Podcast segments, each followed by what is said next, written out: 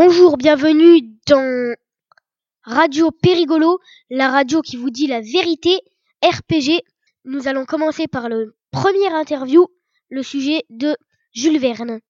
À Moulin-les-Metz, Jules Verne, c'est un centre qui sert de cantine et de périscolaire pour garder les enfants quand leurs parents travaillent. Jules Verne, c'est avant tout un auteur célèbre du 19e, de qui on a tiré le nom du centre.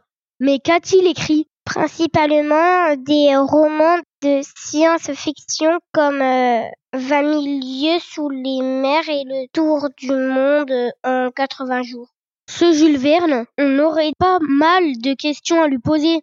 Alors, on a trouvé une super solution. On a été l'interviewer. Bonjour, monsieur Verne. Bonjour. Monsieur Verne, première question pour vous.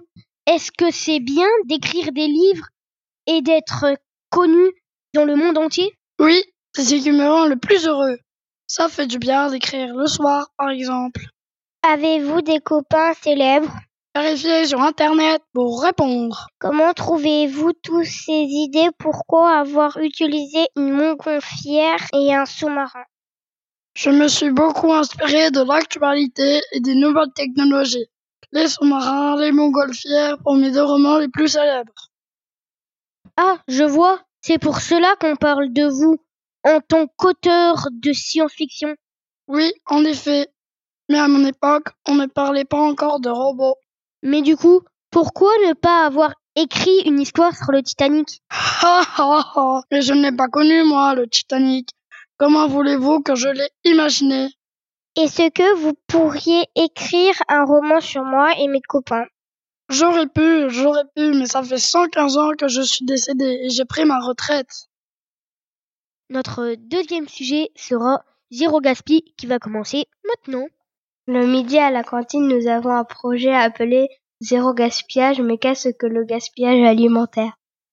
C'est quand on jette la nourriture qui peut être mangée. Que mettons en place pour réduire le gaspillage à la cantine On dit au personnel de service si on a une faim de l'eau ou un appétit.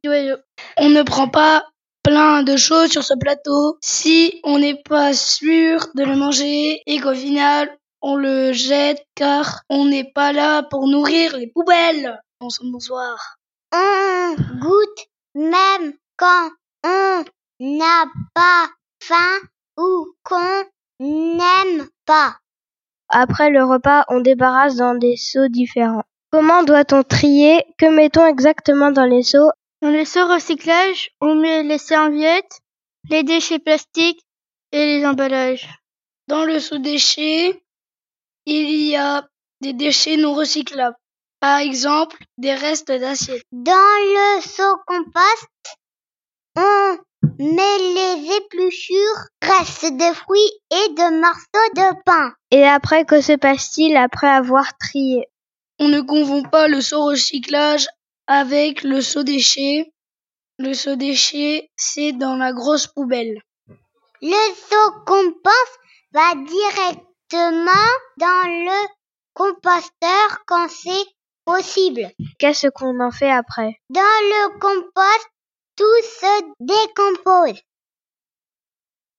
Notre troisième sujet, à la découverte de différents métiers, nous allons en découvrir un qui commencera maintenant.